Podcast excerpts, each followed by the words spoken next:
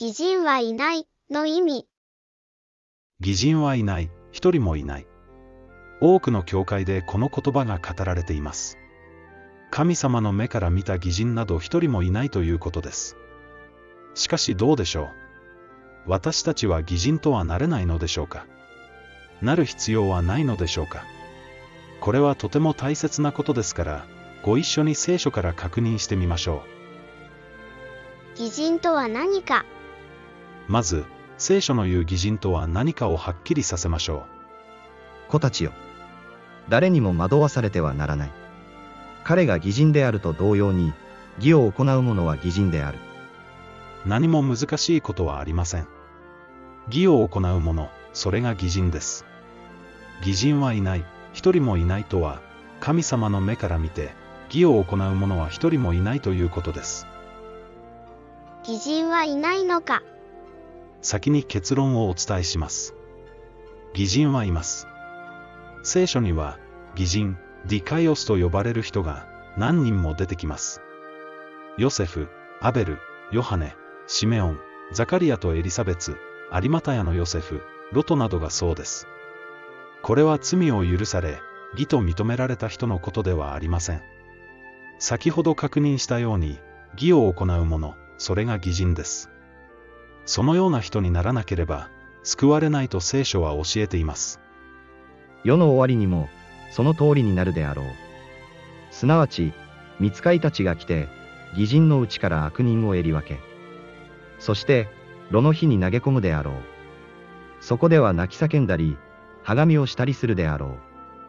また偽人でさえ、かろうじて救われるのだとすれば、不審なる者や罪人は、どうなるであろうか。ここからわかるように、再臨の日、私たちは偽人となっていなければならないのです。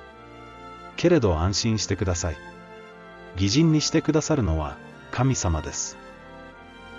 偽人はいないの意味。偽人はいない。その言葉だけが切り取られ、一人歩きをしてはいないでしょうか。次のように書いてある。偽人はいない。一人もいない。悟りのある人はいない。神を求める人はいない。すべての人は迷い出て、ことごとく無益なものになっている。善を行う者はいない。一人もいない。これは詩篇からの引用であり、神様を忘れてしまった人の姿を歌ったものです。愚かな者は心の内に、神はないという。彼らは腐れ果て、憎むべきことをなし、善を行う者はない。主は天から人の子らを見下ろして、賢い者、神を尋ね求める者があるかないかを見られた。彼らは皆迷い、皆等しく腐れた。善を行う者はない、一人もない。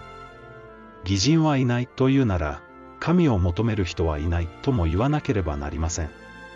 これを自分たちに当てはめるなら、私たちは神を求めませんと宣言していることになります。確かに、私たち人類は、創造主を忘れ、その教えを無視して生きていました。ユダヤ人も同様です。彼らは神を求めず、自力で立法を守っているつもりになっていたからです。これが、偽人はいない、神を求める人はいないという状態です。しかし、イエス・キリストを信じる信仰によって、私たちは偽人、すなわち義を行うものになれるのです。いえ、なっていなければならないのです。偽りの教え？人は偽人になれない、そのように教える風潮が、現代の教会に広がっています。立法は守れない、罪に勝利できない、ただ許してもらうしかない。絶対にそんなことはありません。それは十字架の力を否定する教えです。キリストは自ら十字架の上で、私たちの罪をその身に負われた。それは、私たちが罪を離れ、義に生きるため。その打ち傷のゆえに、あなた方は癒された。これを信じる人たちは、癒され、義を行う者に変えられます。罪を犯さない者に生まれ変わるのです。すべて神から生まれた者は、罪を犯さない。神の種が、その人のうちに留まっているからである。また、その人は、神から生まれたものであるから、罪を犯すことができない。神の子と悪魔のことの区別は、これによって明らかである。すなわち、すべて義を行わない者は、神から出たものではない。兄弟を愛さない者も同様である。失敗することもあるでしょう。しかし、十字架の力を信じた人たちは、もう偽人に変えられているのです。もし自分を偽人ではないというなら、こう宣言するのと同じです。私は十字架の力を信じておらず、癒されてもいません。